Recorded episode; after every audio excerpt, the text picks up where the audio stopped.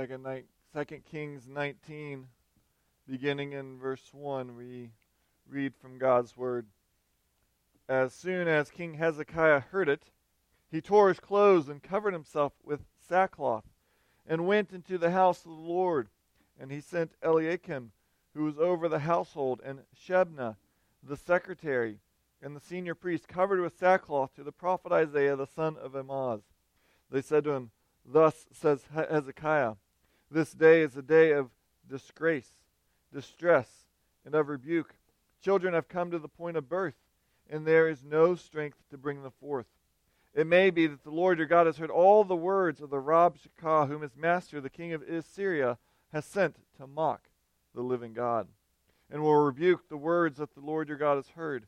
Therefore, lift up your prayer for the remnant that is left. When the servants of King Hezekiah came to Isaiah, Isaiah said to them, Say to your master, Thus says the Lord, Do not be afraid because of the words that you have heard, with which the servants of the king of Assyria have reviled me. Behold, I will put a spirit in him, so that he shall hear a rumor and return to his own land, and I shall make him fall by the sword in his own land. The Rabshakeh returned and found the king of Assyria fighting against Lachish, for the, he heard that the king had left Lachish. Now the king heard concerning Tur Hakah, king of Cush, Behold, he has set out to fight against you. So he sent messengers again to Hezekiah, saying, Thus shall you speak to Hezekiah, saying, King of Judah, do not let your God, in whom you trust, deceive you by promising that Jerusalem will not be given into the hand of the king of Syria. Behold, you have heard what the kings of Assyria have done to all the lands, devoting them to destruction. And shall you be delivered? Have the gods of the nations delivered them? The nations that my fathers destroyed? Gozan, Haran, Rezeph, and the people of Edom who were in Telassar? Where is the king of Hamath, the king of Arpad, the king of the city of Sepharvaim, the king of Hena, or the king of Ivvah? Hezekiah received the letter from the hand of the messengers and read it. And Hezekiah went up to the house of the Lord and spread it before the Lord. And Hezekiah prayed before the Lord and said, O Lord, the God of Israel, enthroned above the cherubim, you are the God, you alone of all the kingdoms of the earth. You have made heaven and earth. Incline your ear, O Lord, and hear. Open your eyes, O Lord, and see and hear the words of Sennacherib, which he has sent to mock the living God. Truly, O Lord, the kings of Assyria have laid waste the nations and their lands, and have cast their gods into the fire. For they were not gods, but the work of men's hands, wood and stone. Therefore, they were destroyed. So now, Lord our God, save us, please, from his hand, that all the kingdoms of the earth may know that you, O Lord, are God alone. And then Isaiah, the son of Amoz, sent to Hezekiah, saying, Thus says the Lord, the God of Israel, Your prayer to me about Sennacherib king of Assyria, I have heard. This is the word that the Lord has spoken concerning him. She despises you. She scorns you, the virgin daughter of Zion. She wags her head behind you, the daughter of Jerusalem. Whom have you mocked and reviled? Against whom have you raised your voice and lifted your eyes to the heights? Against the Holy One of Israel. By your messengers you have mocked the Lord, and you have said, With my many chariots I've gone up the heights of the mountains, to the far recesses of Lebanon. I felled its tallest cedars, its choicest cypresses. I entered its farthest lodging place, its most fruitful forest. I dug wells and drank foreign waters, and I dried up the soul with the sole of my foot all the streams of Egypt. Have you not heard that I determined it long ago? I planned from days of old what now I bring to pass, that you shall should turn fortified cities into heaps of ruins with their inhabitants shorn of strength and dismayed and confounded, and have become like plants of the field and like tender grass, like grass on the housetops, blighted before it is grown. But I know you're sitting down and you're going out and coming in and you're raging against me because you have raged against me and your complacency has come into my ears. I will put my hook in your nose and my bit in your mouth, and I will turn you back on the way by which you came. And they shall be the sign for you this year eat what grows of itself, and in the second year what springs of the same. Then in the third year sow and reap and plant vineyards and eat their fruit. And the surviving remnant of the house of Judah shall again take root downward, downward and bear fruit upward. For Out of Mount Zion, out of Jerusalem shall go a remnant and a band of survivors. The zeal of the Lord of hosts will do this. Therefore, thus says the Lord concerning the king of Assyria He shall not come into the city, or shoot an arrow there, or come before it with a shield, or cast up a siege mound against it. By the way that he came, by the same he shall return, and he shall not come into this city, declares the Lord. For I will defend this city to save it, for my own sake, and for the sake of my servant David. And that night the angel of the Lord went out and struck down 185,000 in the camp of the Assyrians. And when the people arose early in the morning, behold, these were all dead bodies. Then Sennacherib, king of Assyria, departed and went home and lived at Nineveh. And as he was worshipping in the house of Nisroch, his god, Adrammelech and Sharezer, his sons, struck him down with the sword and escaped into the land of Araphat. And Esarhaddon, his son, reigned in his place. Let's pray. Lord, we come to you where we are people in need, in need of food, shelter. We don't see those things every day because we have pantries full, we have houses that we live in, but Lord, those are by your hand. As we see from this passage this morning, everything is by your hand. So would we see our need and find our hope and trust in you? It's in your Son's name we pray. Amen. Well, we often hear competing words in life. You know, before a sporting match, one team might boast of how they're going to win, and then the other team will have other people who boast. Well, they're both boasting, but who is going to win the competition? Or before elections, the candidates will declare how they will do this, they will do that before they've even been elected. They make great boast. And this morning we're returning to 2 Kings and we're hearing these conflicting statements about who is going to win this battle in Jerusalem. We see here in the first part of our chapter, chapter 19, that Hezekiah is not going to listen to the words of the Rab Shakah from Assyria. He's going to pray and ask the Lord to bring salvation. But then it's going to start all over again. There'll be more taunts, there'll be more prayers. And then lastly, we'll see promise and fulfillment. But first, we see in verses 1 through 7 where Hezekiah prays to the Lord. And to understand this, we really have to remember what we looked at last time in 2 Kings 18, where the king of Assyria sent a spokesman, the Rabshakeh, who came and he mocked Judah. He asked them five challenging questions. First, he asked them, Why are you rebelling? On whom are you putting your trust? Do they think words are going to be enough to win? You know, you can have strong words, powerful words, but will words have a toddler be strong enough to defeat a warrior? Second, he challenged you all trusting in Egypt. To do so would be like going down to a riverbank and pulling off a little willow reed. It's not strong enough to support you. If you lean on it, you're going to hurt yourself. It'll poke your hand. Third, he said, Well, perhaps y'all are trusting in the Lord. Well, that's foolish because Hezekiah just got rid of all the high places, all of the places of worship outside of Jerusalem. The Lord is angry with you. And this was a false attack because the Lord actually wanted them to do this, but they did not realize that. But then they went on and they basically mocked Judah. They said, Well, look, we'll make a wager. We'll give you 200, 2,000 actually horses if you have enough men to put on them. And they didn't. And then he wraps it up by getting theological again. He said, Well, look, what you don't understand is actually the Lord told us to come attack. So we're actually doing God's will. And if you're going to defend Jerusalem, you're fighting against God yourself. And after these five challenges, the ambassadors of Jerusalem asked the Rabshakeh from Assyria, Would you please stop speaking in Hebrew? Would you speak in Aramaic? Because we don't want everyone to hear what you're saying. And then this backfired because the representative of Assyria then spoke directly to the men of the wall in Judah. And he attacked Hezekiah, the king of Judah, four times. First, he said, Look, there's this great king the king of Assyria. Are you going to trust him or Hezekiah? I mean, what's Hezekiah going to do? Then he basically said, Look, you shouldn't trust Hezekiah. He's spiritually manipulating you. He's saying, Oh, yeah, Yahweh is going to bring victory, but has any other God been able to stop us?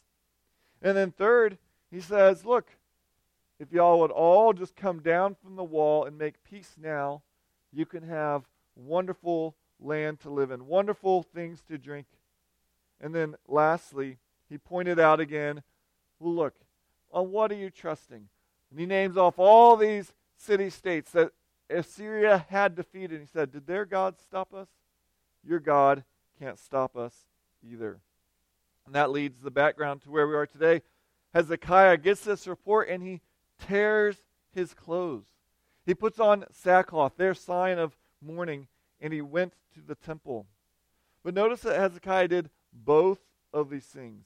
He didn't merely put on sackcloth and despair and get depressed. And neither did he just say, well, you know, everything's going to go all right. God's in control. I'm not going to be bothered with this. He both put on sackcloth and he went to the temple to pray. This is important to realize because sometimes people act as though trusting God means you always go around with a smile on your face. Well, Hezekiah is trusting the Lord as he is weeping. And sometimes we lose sight of God in our despair and we don't even come to him at all. But Hezekiah is showing us we need both, both weeping and worship, sobbing and supplication. Not only does Hezekiah pray, but we see in 19.2 he sends ambassadors to Isaiah. More than him wanting God to hear his words, he wants to hear from God himself. And Hezekiah doesn't mince any words. He says, Look, this is a tragic day. It's like a woman who's going to give birth, and everyone's looking forward to it. And then she gets to the point of the final push, and I don't have any strength. I can't do it. You know, it should be a moment of joy. God coming in and saving them looks like a moment of disaster where they are going to lose. And so Hezekiah says, God, are you listening? Have you heard these taunts? Will you come? And God speaks back through Isaiah.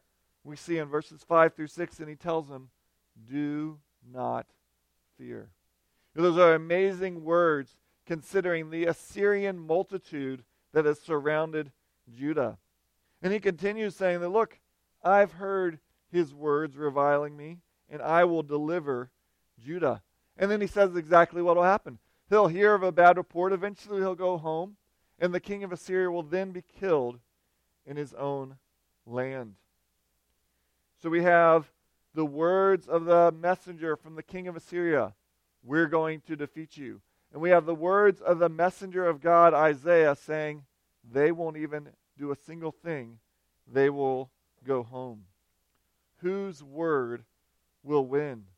Whom should we trust? And as with most verbal sparring, as one person taunts and the other person says something back, there's another round. They go at it again, and we see that in verses 8 through 19. So the Rabshakeh goes back, and they've moved cities, and then they hear that they're being attacked by the king of Cush. And the king of Assyria doesn't want Hezekiah to get the wrong idea. Hey, Hezekiah, don't be thinking that your God caused this to happen so you'd be free. No, no, no, no. You shouldn't trust in the Lord. And so he goes into a second round of attacks he points out again look, we've de- destroyed any other land we've come up against. And all these nations, weren't they mightier than you? Is Judah somehow special, do you think, Hezekiah? And after Hezekiah receives this message, he goes to the temple and he lays out this scroll before the Lord. You see, prayer is not something that you do once and then you're over with it. Your prayer is not like a registration form. You fill out the registration form, you send it in, and you're done.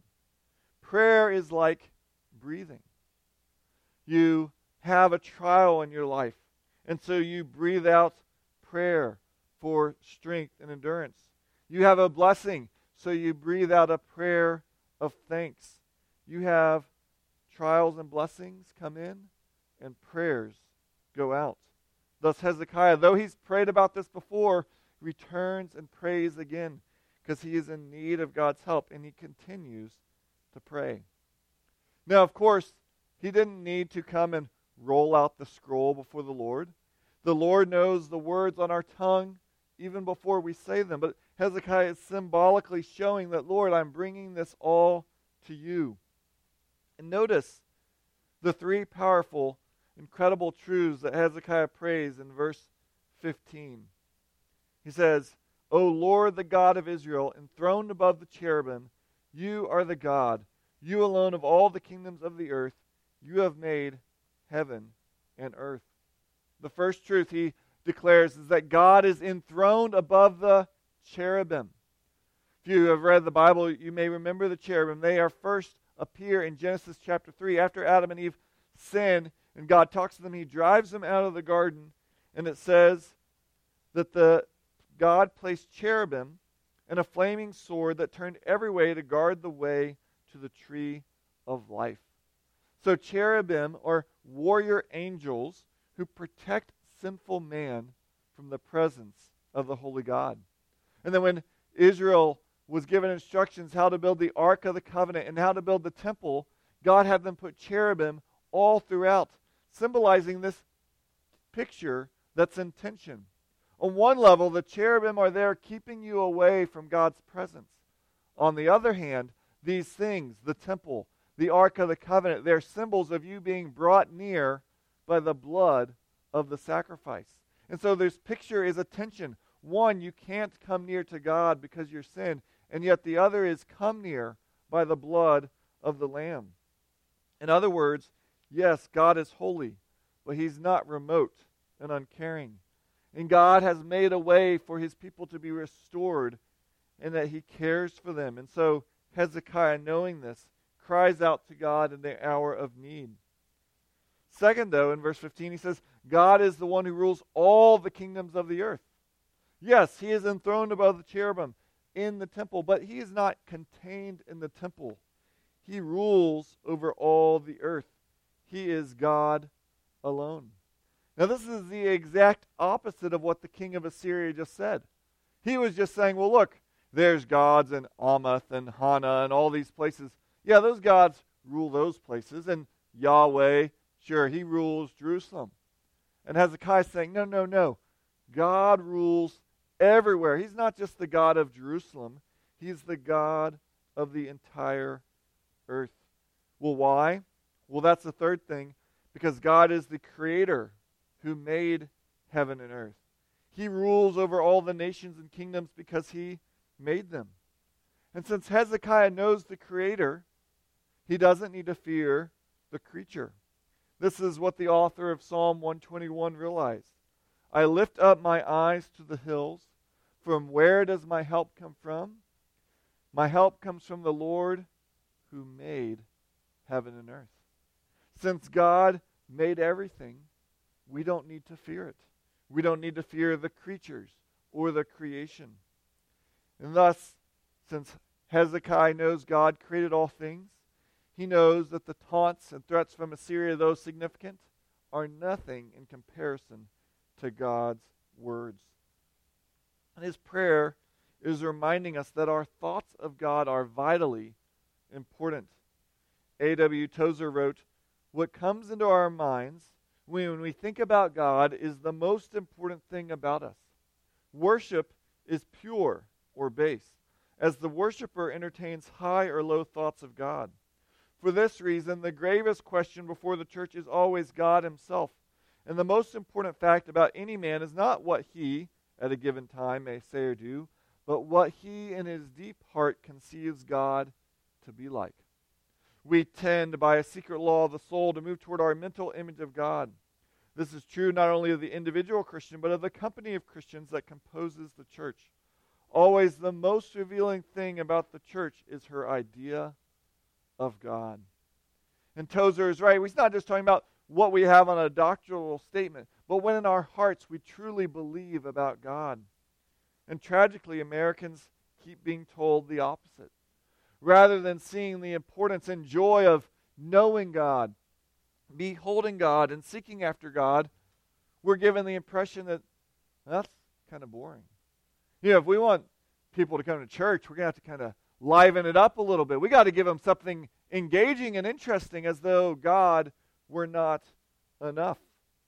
Worse than that, we're told that many people are on a journey. They're searching for themselves to find out who they are. But the greatest search in life is not in to learn more about myself. The greatest search in life is up to know more of God. And here, we're reminded of the vital importance of how we view God. the king of Assyria says, Ah, all the religions, they're basically the same. So, another city, who cares? And Hezekiah knows the truth that God is unique and no one is like him. And so, Hezekiah knows this. He's coming and he's praying. And so, verse 16, he continues. He asks God, Would you stretch out your ears? Would you incline your eyes? Would you hear what's going on? And again, this is language so that we might understand it. Some people call it anthropomorphic. God has no ears, God has no eyes, but He's given us those things so we might know that He sees and hears all. And verse 17 is, I think, very illuminating regarding prayer and faith. Notice what he says. Verse 17 Truly, O Lord, the kings of Assyria have laid waste the nations and their lands. In other words, he's not denying reality. You know, sometimes people present faith as a blind leap, as a, well, here I'm a person of facts, and you're a person of faith, as though those are somehow in contrast or in opposition to each other. And yet, Hezekiah is looking at the facts. He's looking at the fact that, yeah, Assyria, they've defeated every single nation they've gone against. And yet, there's other facts that have to be considered that we exist. And so we had to come from something intelligent. We know more facts than that, that Jesus of Nazareth really lived. He claimed to be the Son of God and he died, and to this day, no one can produce his body. What do we do with all the facts? And the king of Judah, Hezekiah, saying, Yes, there's this fact, God. There's this fact that the army of Assyria is around our city. They are bigger than us, they're more numerous than us, but there's also three other facts. You're enthroned above the cherubim. You're the only God over all the universe. You are the God who created everything. And so he looks at the facts. And that reminds him look, yes, these other gods, they've been defeated, but you know what? Those gods were made by men's hands. Those gods had to be made up in men's minds. God is the one who forms hands. God is the one who gives us creativity in our minds. And so Hezekiah wraps up this prayer in verse 19 by asking the Lord to save him, so that all the kingdoms of the earth may know that you, O God, are Lord alone. So Hezekiah is crying out for his nation. He's trusting in God and he's also caring about God's honor. God is being mocked. What will happen? And God is passionate for his glory, that he not be reviled, and he will give his glory to no other. So we see this passage wrap up with God giving a promise of what will happen and then fulfilling it. Verses 20 through 37 promise and fulfillment. So, following Hezekiah's prayer, God again responds through Isaiah the prophet. And he begins by referring to Judah as a young maiden, a young maiden that's being distressed and attacked. And to distress and attack the young maiden is ultimately to attack the one who is sent to protect the maiden. In this case, God Himself. So Assyria is mocking God, the Holy One of Israel. Not only have they ultimately mocked God, but they've arrogantly boasted of their own might. You may know these ultimate me monsters. All they can ever do is think of their accomplishments, the things they have done. Notice verses 23 and 24 how many times Assyria says, I. I believe it's five times. I have gone up to the heights. I felled its tallest cedars. I entered its farthest lodging place. I dug wells. I dried up with my the sole of my foot all the streams of Egypt. And as Assyria is boasting, as is often the case, the boaster gets farther and farther from the truth. Because, yes, they did many great things, but historically we know they never were able to conquer Egypt, and they definitely didn't dry up their streams. Yet we all know boasters, no matter what you tell them you've done, up, nothing. You should know what I've done. Oh, you should know all that I can do. It's all about them. You may have had conversations with people like this. You get together and they ask how you're doing, and before you get about two sentences out, they talk about themselves. And after about an hour of you listening to them, they go, Man, was so great to get together and hear how we're both doing. And you're thinking, Well, actually, I listened to you for an hour, but hey, okay, I guess this was a great time. It's all about me, me, me. And that's what Assyria is thinking. Look what I did, I did, I did. In contrast to all of the boasting we do and the Assyrians do, 1 Corinthians 4 7 asks, Well, what do you have that you didn't receive? If then you received it, why do you boast as if you didn't receive it? You know, maybe you've had some great athletic accomplishments in your life. Well, who gave you the muscles and the tendons and the muscle memory to be able to do all that? Well, God.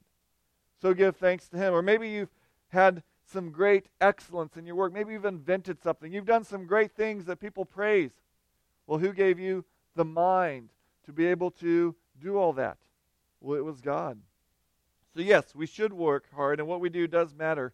Yet, ultimately, every single thing we have is a gift from God. And thus, rather than boasting of what we've done or what we can do, we give thanks to God. And yet, when we're boasting, it only leads to our ultimate shame and downfall. You're all familiar with the Titanic. April 1912 goes out on its maiden voyage with cocky confidence. The vice president of its company saying, There's no danger the Titanic will sink. The boat is unsinkable, and nothing but inconvenience will be suffered by the passengers. You know, at that point, the greatest boat that ever been built, with the greatest technology, so that she would never sink. 16 watertight compartments that could be sealed off by double cylinder doors if the hull even broke. And this boasting, this confidence, led to their downfall because that day, rather than doing their normal lifeboat drill, they canceled it. When they were radioed, told there's icebergs in the area, the radio operator berated the people calling in saying, Hey, I got personal messages to send out. Don't be sending me stuff about icebergs. So when at 11:35 they struck the iceberg, their demise began. Their boasting made them think they were invincible. It is a folly to boast of what we have done or will done. We are not God. And all we can say is, if the Lord lives, we will do this or that. Or because God has given me this, I did this or that. And we notice this strong contrast because just after Assyria gives their five boasts, I did this, I did this, notice in verses 25 and following, God gives six statements that he did. I determined, I planned, I bring to pass, I know, I will put my hook, I will turn you back. These contrasts saying, Look, Assyria, you're going around boasting of all that you can do. I'm the one who's actually going to do everything. First one, it begins by God asking in verse 25, Haven't you heard that I determined this long ago? In other words, yes, Assyria, you did conquer all these people, but why? Because I planned it. I'm the one who allowed you to do it. They have power as long as God enables them. In, cross, in contrast to them not going, knowing that God allowed them to do this, He knows all about them. He knows the very second they rise up. He knows when they sit down. He knows when they come in. He knows when they go out. He knows when they're raging against him. Therefore, verse 28, he's going to put a hook in their nose. He's going to put a bit in their mouth. In other words, the tools that a farmer would use to control a wild animal are going to be used on Assyria so that they will be forced to go where they don't want to go. In fact, they're going to go back to Assyria the way they came. Thus, in contrast to Assyria's boasting, they're going to be humbled and tamed like a wild beast. God, God not only gives these great promises, He also gives Israel a sign. How do you know this is going to happen? Well, look, right now you're wondering are we even going to make it three months? Do we have enough food to exist? Well, you're going to eat what you have this year. Next year you'll plant, he says. In the third year, you'll have so much you can feast and plant from it. You often in our anxieties and fears, we can't see past the next 15 minutes or the next day. But God doesn't see in seconds or days, or decades or centuries. With the Lord, one day is a thousand years, and a thousand years as one day. And so he can look in the future and go, Look, you're caught up in this moment, but there is more because I am in control. And while it may appear that they look doomed, they, like these plants that are going to grow and flourish, so will Judah. Verse 31 promises that they, though not a massive group, they will be a remnant that God preserves. This is a theme that runs throughout Scripture that God has a remnant of people that He keeps.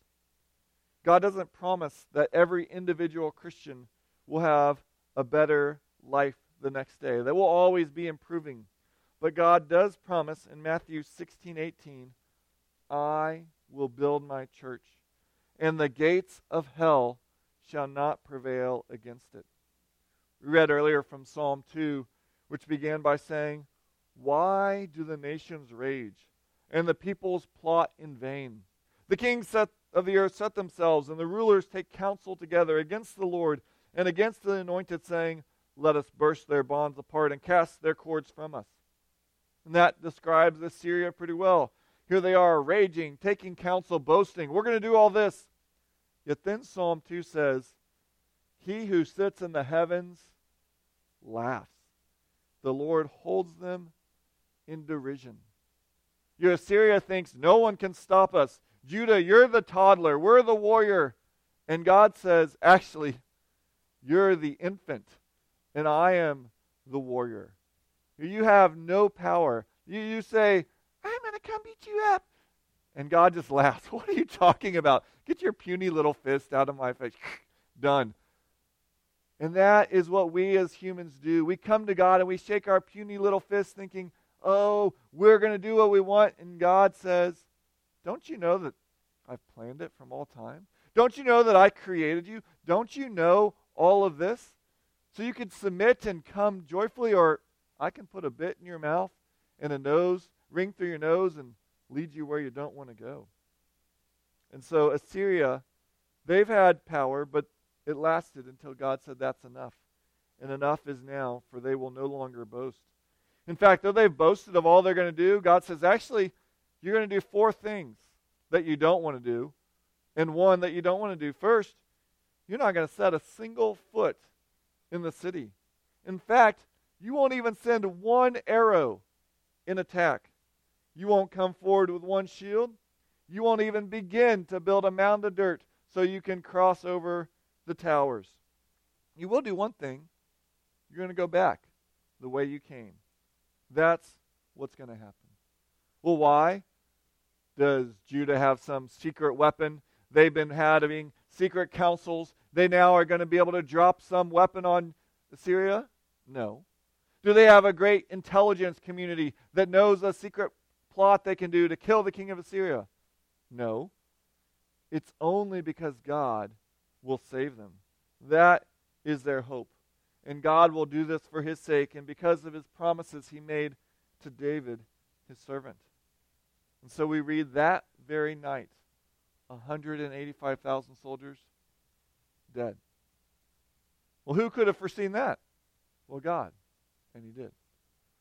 And so they go home humbled, but not humbled enough, sadly, because the king, he then goes home, and the passage here kind of telescopes several years. You know from history this happened several years later, but nonetheless, he goes and rather than humbling and saying, I should worship Yahweh, the God of Israel, he's still in his own temple worshiping Nisroch. And ironically, tragically, the God who couldn't protect him can't even protect him in his own temple because he is assassinated by his own sons, and another son comes to power.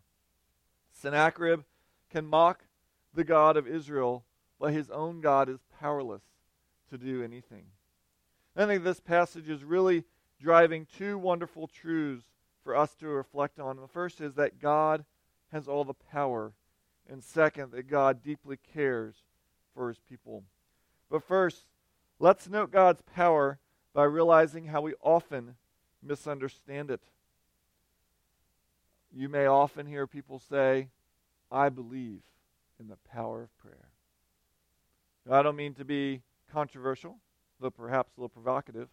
I don't believe in the power of prayer.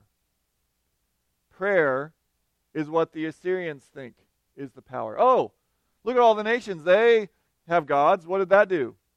Nothing. They go, it's all the same. Yahweh's just like any other God. He can't do anything. Let me explain what I mean by using the analogy of an electrical cord. So you have one of those electrical cords. How much power does an electrical cord have? Well, it depends what it's plugged into. But an electrical cord by itself has no power. And you can go to 100 outlets and plug it in to 100 different ones. And if all of them are not connected to the electrical grid, you are getting no power. But as soon as you plug it into an outlet with power, you got power with the cord. That is what prayer is like. If you go and pray to a hundred false gods, does prayer have power?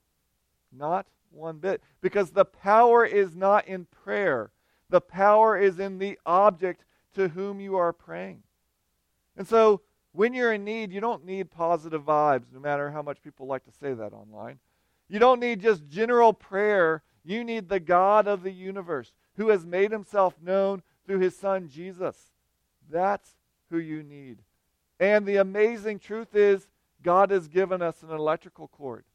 He's given us prayer. And so, yes, I am not saying don't pray, but I'm saying connect your electrical cord, connect your prayers to the one who has power. I believe in the power of God who works through prayer, not in some generic power of prayer. But second, this passage is showing us God's deep care and concern for his people. Why was Assyria able to conquer all those other lands? They weren't God's covenant people. But listen to these words I read to begin the service Psalm 46, 8 through 11. Come, behold the works of the Lord, how he has brought desolations on the earth. He makes wars cease to the end of the earth. He breaks the bow and shatters the spear. He burns the chariots with fire. Be still and know that I am God. I will be exalted among the nations. I will be exalted in the earth. The Lord of hosts is with us. The God of Jacob is our fortress. Now, we often quote that one verse in the middle, and we imagine people with a little drink. You can fill it whatever you want. On the beach. Ah, be still know that I am God. Or in the mountains at a cabin, everything serene. But what is Psalm 46:10 talking about? It's that little Judean soldier sitting on the wall looking out at the army of Assyria and being told, "You know what, God? He breaks the bow. He shatters the spear. So I can be here not on the beach, not in the mountains, but on the wall looking at those troops going, "Be still and know that I am God." I will be exalted in the earth. And why? Well, because God has made us promises. David is our ancestor. So we can come to God knowing his great and wonderful promises given us in, tri- in Christ. Not only when life is going well, but in the midst of the trouble, in the midst of the storm, in the midst of the battle, we can be still and know that he is God. When he wants, God will one day bring an end to all rebellion. And so each day we place our faith and trust in Him. God cares for His people. The Lord of hosts is with us. Let's go to that God in prayer. O oh Lord, you